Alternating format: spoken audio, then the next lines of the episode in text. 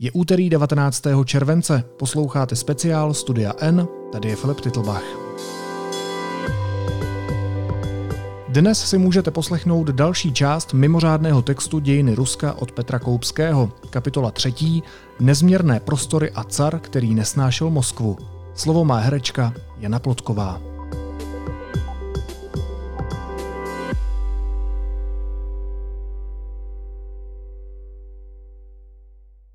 Levobřežní Ukrajina neměla žádnou jasně vymezenou jihovýchodní hranici. Přecházela plynule do oblasti známé tehdy jako divoká pole, což je pás stepí, ohraničený na jihu Černým mořem, na východě řekou Don. Za Donem na ně navazuje další stepní oblast, již se podle stejnojmené řeky říká Kubáň. Ta se táhne až ke Kavkazu. Tam všude je velmi úrodná půda, zároveň tam však panovalo bezvládí. Podnikali tam nájezdy a hony na otroky Tataři z Krymu i z východních stepí. Ruská říše tuto oblast postupně osidlovala a dostávala pod kontrolu. Využívala k tomu především podmaněných kozáků. Ti hráli významnou úlohu také v úkolu ještě dobrodružnějším, jímž byl průzkum Sibiře. Východním pomezím Ruska bylo po dlouhou dobu pohoří Ural.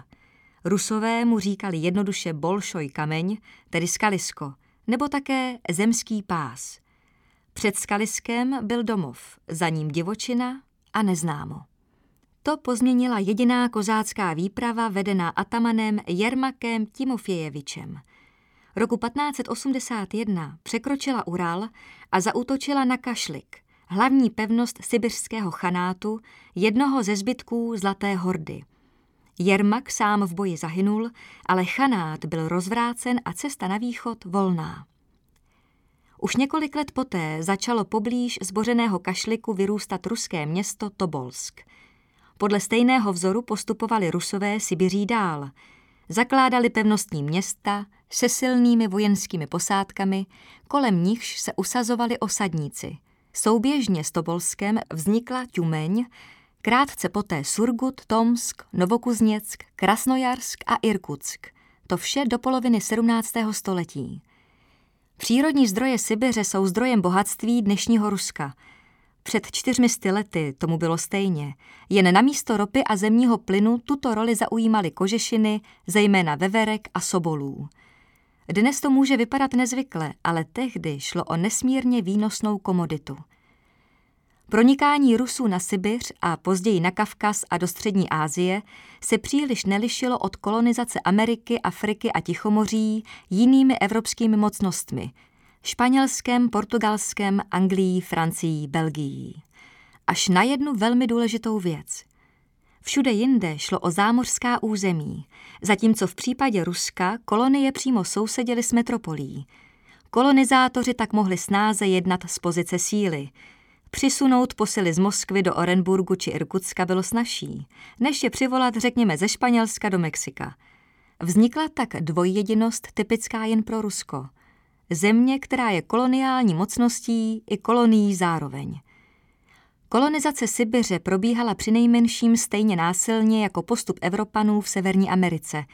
Sibiřské kmeny byly ve srovnání s americkými indiány méně početné a hůř organizované. Některé z nich přesto kladly Rusům citelný odpor. Stejně jako v Americe, i zde rozhodla početní převaha, palné zbraně a nakažlivé nemoci. Ruský stát na kožešinovém obchodu nesmírně zbohatl – Několik jednotlivců se vyšvihlo do pozice srovnatelné s nynějšími oligarchy. Kupecký rod Stroganovových se stal trvalým finančníkem ruských carů. Už začátkem 18. století ale začalo intenzivně lovených sobolů v sibirské tajze ubývat. Ruským kožešinám, jejichž cenu v Evropě nesmírně zvyšovala doprava, začaly úspěšně konkurovat levnější produkty z Kanady – Během 18. století úpadek pokračoval. Hospodářský význam Sibiře se postupně vytrácel, kolonizátoři ji ale neopustili. Z hlediska vlády začala sloužit především jako prostor, kam bylo možné vypovědět politicky nepohodlné osoby, jako největší a nejmrazivější vězení na světě. To už ale předbíháme událostem. Car reformátor Roku 1672 se narodil budoucí cár Petr I., jeden z nejvýznamnějších vládců Ruska v celé jeho historii. Znovu obrátil pozornost západním směrem. Petr řešil dva hlavní úkoly. Jednak snížit zaostalost Ruska, která ho uhodila do očí, když podnikl velkou studijní cestu po Evropě, jednak získat přístup k moři, jehož absence už začínala být katastrofální. Oba problémy spolu souvisely. Bez přístavů nebylo možné obchodovat s Evropou, bez modernizace se nedal přístup k moři vybojovat. V úvahu připadaly dvě možnosti – Balt a Černé moře. Na severu stáli v cestě Švédové, na jihu Turci. Z Turky si Petr neporadil. Dobil sice na 15 let Azov, tedy nejsevernější záliv Černého moře a stejnojmenou tureckou pevnost, a na azovském pobřeží nechal postavit přístav Taganrog, ale o to vše zase přišel. Tak jako tak by bylo nad jeho síly, stejně jako to přesahovalo možnosti všech ruských vládců až do dnešních dnů, získat kontrolu nad úžinami Bospor a Dardanely, spojujícími Černé moře se středozemním a tedy se světem. Na severu byl úspěšnější. Nedobil sice Narvu, o kterou velmi usiloval, tam naopak Rusové utrpěli drtivou porážku. Získal ale několik pobřežních pevností, což mu umožnilo zahájit budování nejen přístavu, ale rovnou nového hlavního města monarchie, které se samozřejmě nemohlo jmenovat jinak než Sankt Petersburg. Z čehož se brzy stal Peterburg. Původní název je důsledkem carovy záliby v holandštině, jediném cizím jazyce, který ovládal – Naučil se jí, když inkognito pobýval v Nizozemsku, aby se naučil západním vymoženostem, zejména technickým. Skutečně tam pracoval i jako tesař v loděnici, jak praví jeho oslavné životopisy, ale jen krátce. O Petrovi je známo, že nesnášel Moskvu a Kreml, což pro něj bylo přinejmenším stejně silnou motivací k přemístění hlavního města jako strategické důvody – Sankt Petersburg díky poloze na Baltu mezi Talinem a Helsinkami leží nepopiratelně v Evropě. I dnes, po třech stovkách let, je zde jasně patrné, že město vzniklo podle plánu, ne organickým růstem. Podobá se v tom všem ostatním umělým metropolím. Nepřehlédnutelná je jeho podobnost s Washingtonem. Obě metropole mají společnou nápodobu antického slohu, monumentalitu, velké prázdné prostory, odsunutí obytných čtvrtí daleko od reprezentačního území. Jiná věc je, zda Sankt Petersburg v plném slova smyslu leží v Rusku. Vláda říše se tímto přesunem ještě víc vzdálila realitě své země. Na druhou stranu se však během Petrovy vlády Rusko už navždy stalo významnou evropskou, což tehdy zároveň znamenalo světovou mocností. K nejdůležitějším momentům Petrovy vlády patří bitva u Poltavy. Švédové nejprve obsadili Polsko a poté se pokusili o invazi na Ukrajinu. Spojencem švédského krále Karla XII. se stal kozácký hetman Ivan Mazepa, do té doby carův přítel a důvěrník. Většina kozáků se k jeho zradě nepřidala. Ruská vojska u Poltavy drtivě zvítězila. To mělo velký prestižní význam – Karel XII. byl vynikající vojevůdce a jeho vojska byla považována za nejlepší v Evropě. Průběh rusko-švédské války se zcela otočil. Švédové posléze ztratili nejen Livonsko, ale také Finsko. Boje s Turky uzavřel Petr mírovou smlouvou, v níž se v podstatě zřekl černomořských ambicí. Osmanská říše uhájela svůj monopol. Na východě pronikli Rusové během jeho vlády až na Kamčatku, na jihovýchodě začali budovat v sibirském stylu první pevnostní města v Kazachstánu, Semipalatinsk a Ust Kamenogorsk. Mluvit o Petru Velikém jako o proevropském panovníkovi, což se stále ještě někdy děje, je omyl. V Nizozemsku jehož výkonnost a bohatství obdivoval, vůbec nepochopil, nebo nechtěl pochopit, první výklad je ale pravděpodobnější, na co se vlastně dívá. To se naplno projevilo, když začal v Moskvě podle holandského vzoru zakládat kupecké cechy a manufaktury. Dělo se tak na příkaz. Pod neustálým dohledem státní moci, bez prostoru pro iniciativu a bez ekonomické motivace.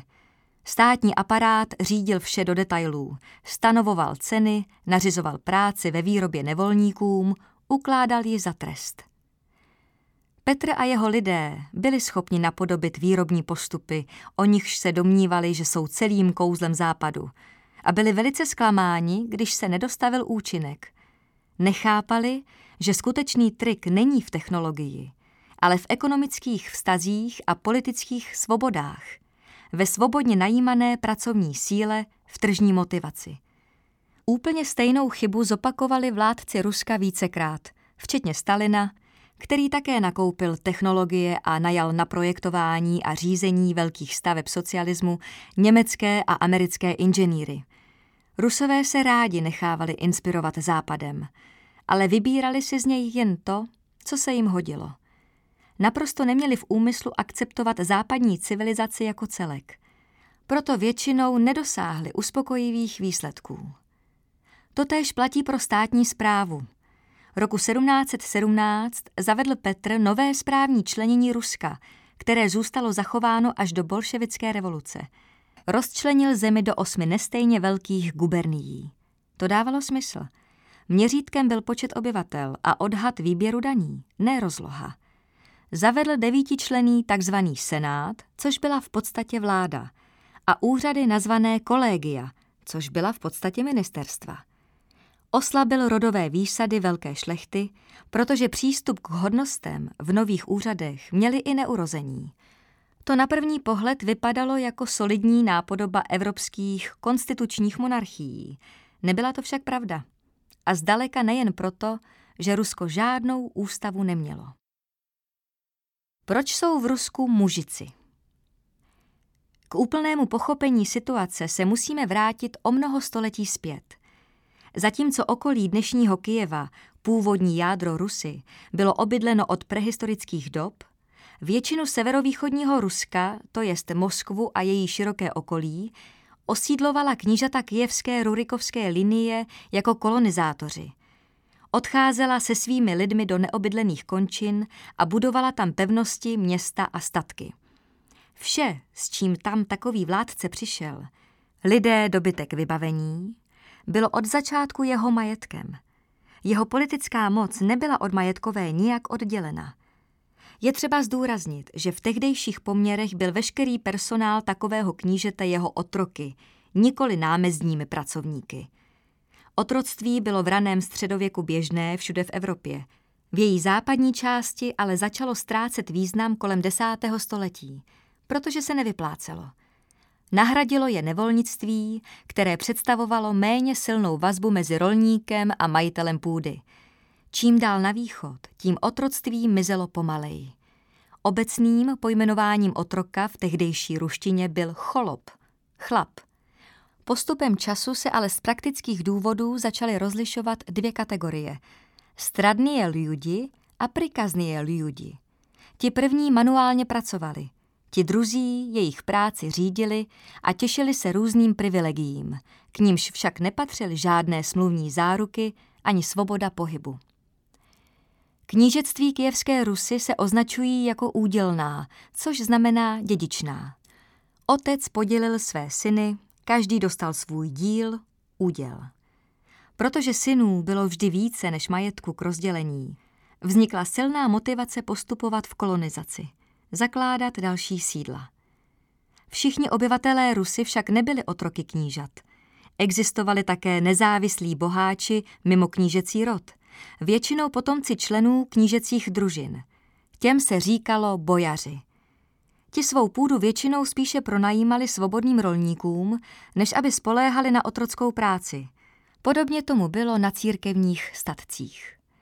Kníže disponoval absolutní mocí ale jen v okruhu své působnosti, tedy ve svém městě a na svých statcích. Centrální moc neexistovala, nahrazovala ji dočasná spojenectví knížat. Tím se Rus velmi lišila od západní Evropy, kde se rozvinul systém Léna. V zemích středověké Evropy byl z právního hlediska vrchním vlastníkem velké části půdy panovník. Ten ji propůjčoval šlechticům k užívání. Propůjčené půdě se říká léno, feudum, jejímu držiteli leník neboli vazal. Půda byla zdrojem bohatství, strojkem na peníze. Kolik se jich sypalo, záleželo na tom, jak dobře s ním kdo dovedl otáčet, případně přitlačit. Výměnou za propůjčení půdy byl leník panovníkovi povinen radou a pomocí, což v praxi znamenalo platit daně. Zpočátku nepravidelné, účastnit se sněmů a v případě potřeby postavit vojsko a vyjet v jeho čele. Panovník se na oplátku zavazoval udržovat bezpečnost, zemský mír. Zde vznikla zásadní evropská inovace. I král byl smluvně zavázán, i on měl povinnosti, které musel dodržovat. Léno představovalo obousměrnou vazbu.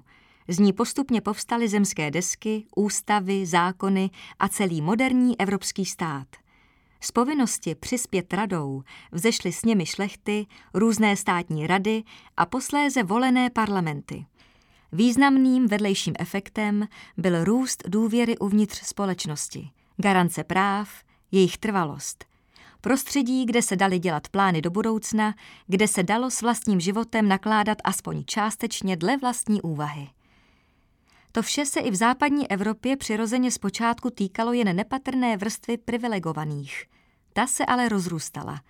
Vazalové mohli mít a mývali své vlastní vazaly, kterým také garantovali určitá práva.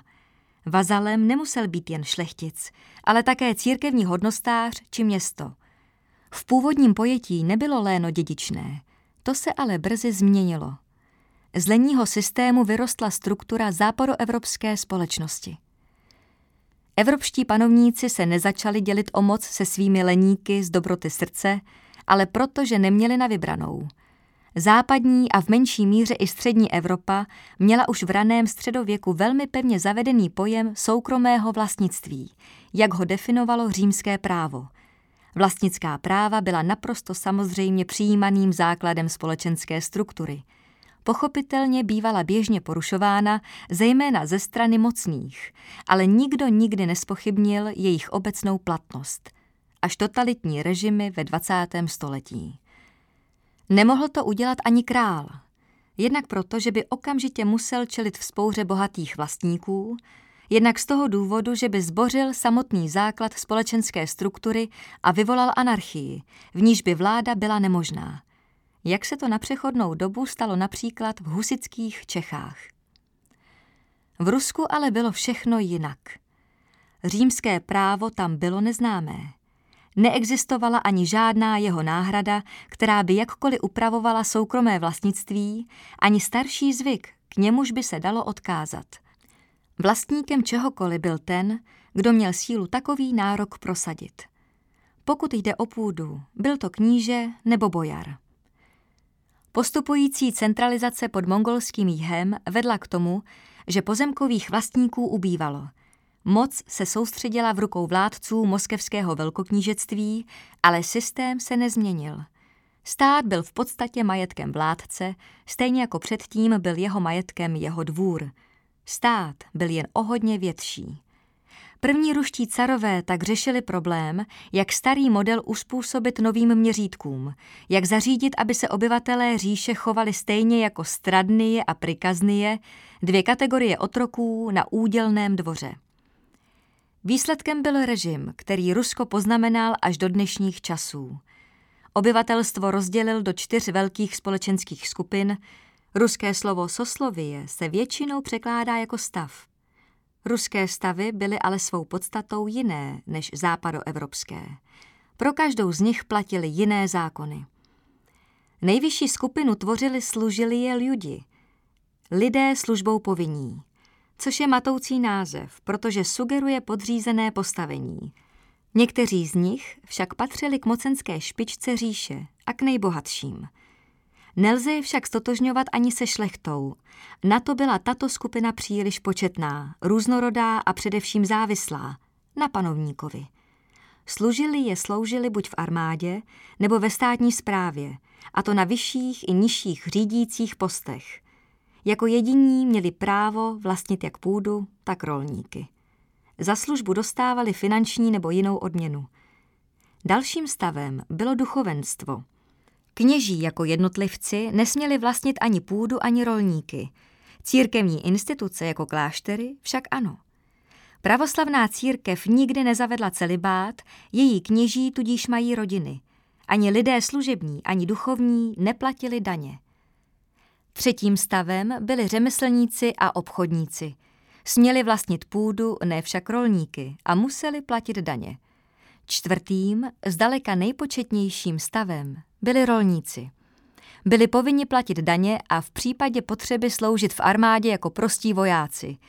Rolníci byli majetkem buď svého pána nebo státu, a to s celou svou rodinou, chalupou, nářadím a hospodářskými zvířaty.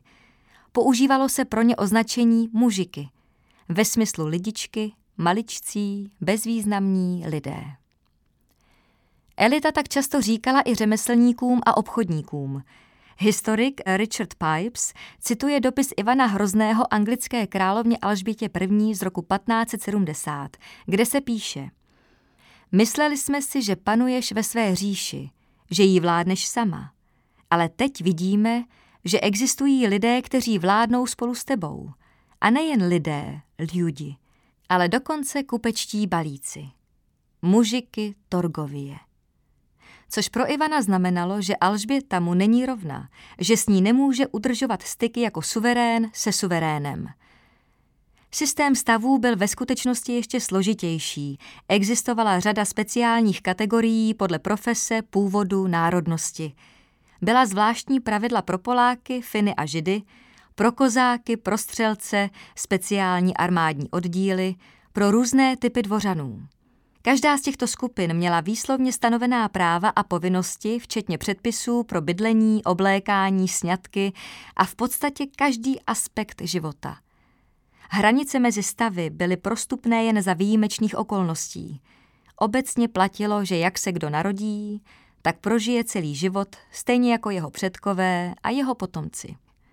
Režim ustavený za prvních Romanovců tak byl pravým opakem společenských změn, které tou dobou probíhaly v západní Evropě.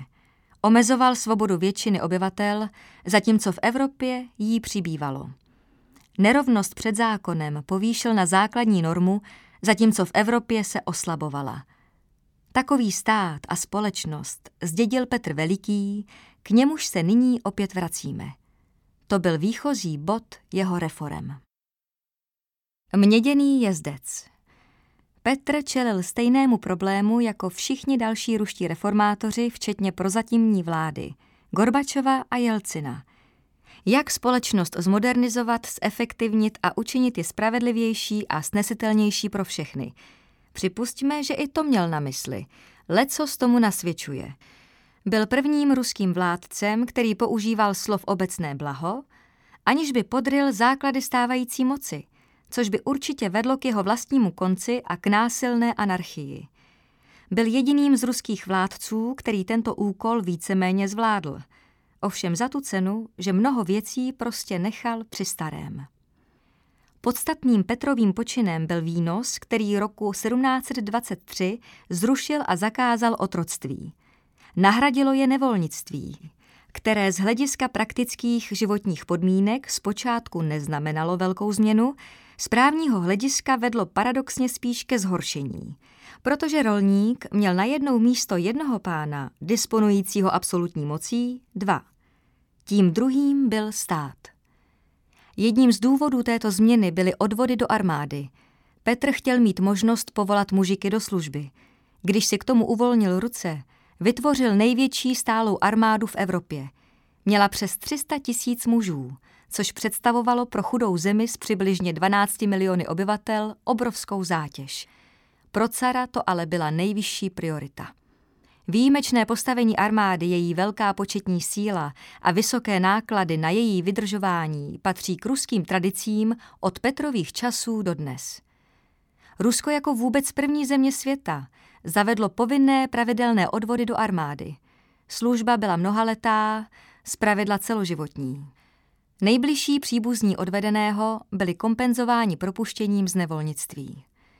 Radikální daňová reforma nahradila všechny starší daně jednotnou platbou z hlavy. Týkala se všech dospělých mužů mimo služební stav a duchovenstvo. Petrův stát ovšem nedisponoval aparátem, který by tohle všechno dokázal vymáhat. Vybírání daní a dodávání rekrutů proto delegoval na pozemkové vlastníky, kteří se tak stali v okruhu své působnosti absolutními pány nad osudy rolníků. Propast mezi společenskými vrstvami, už tak značná, se ještě zvětšila a získala zákonný, nejen ekonomický, podklad. Pro služební stav zavedl Petr hodnostní hierarchii a pravidla postupu, kde měly hrát hlavní roli schopnosti a vzdělání, nikoli původ.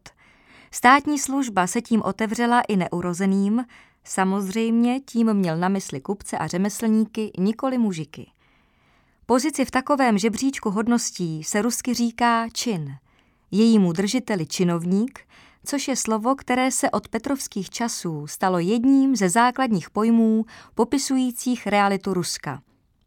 Být činovníkem se stalo cílem úsilí mnoha lidí. Vycházet dobře s činovníky nutnou podmínkou přežití v ruské společnosti. Petr Veliký nahradil chaos a panovnickou zvůli formálně organizovaným státem a ne jakým. Státem silným, pořádku milovným, poměrně osvíceným – Ukončil jím ruský středověk. Lze samozřejmě připomenout, že hodně jiných zemí udělalo tečku za středověkem o dost dřív než v roce 1723, ale lépe pozdě než nikdy. V tom by tak velký problém nebyl. Petrovi nelze vyčítat, že nevytvořil politické svobody například v podobě ústavy a voleného parlamentu. Na to bylo tou dobou brzy i v Evropě – Parlamentní zřízení měly v Petrových časech tři evropské země – Anglie, Švédsko a Spojené provincie, to jest Nizozemsko. Daleko větší potíž spočívala v usilovné snaze státu o to, čemu bychom dnes říkali mikromanagement. Zasahování do všech detailů života, úprava všeho nějakým předpisem či nařízením, zároveň s nulovou garancí práv a svobod. Princip, co není zakázáno, je povoleno, Tou dobou sice neplatil ani v západní Evropě, ale postupně tam vznikal, zejména v hospodářské sféře. V Rusku byl pravým opakem toho, oč stát usiloval. Petr oddělil stát od osoby panovníka, ani však nepomyslel na to, že by se společnost mohla a měla oddělit od státu. Usiloval o obecné blaho, ale představa, že by sami obyvatelé Ruska mluvili do toho, jak má podle nich takové blaho vypadat, by mu připadala naprosto absurdní. O správné podobě blaha se rozhodovalo v nejvyšších kruzích. Blaho bylo potřeba nechápajícímu lidu vysvětlit a vnutit. Petr skutečně vysvětloval. V jeho časech se carské výnosy začaly podrobně zdůvodňovat, což byl nepopiratelný pokrok. Začaly vycházet první noviny, které si mohl koupit každý, což byl také pokrok. Před Petrem bylo veškeré spravodajství v Rusku státním tajemstvím. Ale myšlenka, že by politika nebyla řízena pevně z jediného centra, že by do ní mluvilo více lidí, byla s Petrovými záměry v naprostém rozporu. Své reformy proto zakončil zcela logicky vytvořením první politické policie v dějinách Ruska pod názvem Preobraženský prikaz odhalovala a stíhala nepřátele veřejného blaha. Za vlády Petra Velikého se Rusko změnilo více než kdykoliv předtím, ale také více než kdykoliv potom. Skoro vše, co zavedl, přečkalo bez zásadních změn nejen celý carský režim, ale i sovětskou éru a přetrvává to do dnešních časů. Někdy je k odhalení takové kontinuity zapotřebí bystré a cvičené oko, často však ani není nutné. Na senátním náměstí v Sankt Petěrburku stojí nadživotní jezdecká socha Petra Velikého, dílo francouzského sochaře Falconeta z roku 1782. Podle slavné Puškinovy básně se mu říká měděný jezdec, přestože socha je z bronzu. Puškin to buď nevěděl, nebo se mu to nehodilo do rytmu, protože v ruštině má měděný, mědný, oslabiku méně než bronzový. Podstavcem sochy je balvan, který váží 1250 tun, údajně největší, s jakým kdy lidé pohnuli na větší vzdálenost, 8 kilometrů. Přivlekli ho v celku, pak ale rozlámali na části, přestože to není na první pohled vidět, aby dosáhli lepšího tvaru. Kůň se vzpíná na zadních, jak ho jezdec ostře zastavil.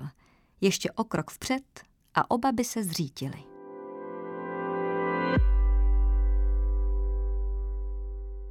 Vše Všechny kapitoly postupně najdete na našem webu a v podcastových aplikacích. Pokud máte zájem o audioverze našich dalších článků, doporučujeme vám klubové předplatné deníku N. Dějiny Ukrajiny a Ruska vysíláme ve studiu N každé úterý až do konce srpna.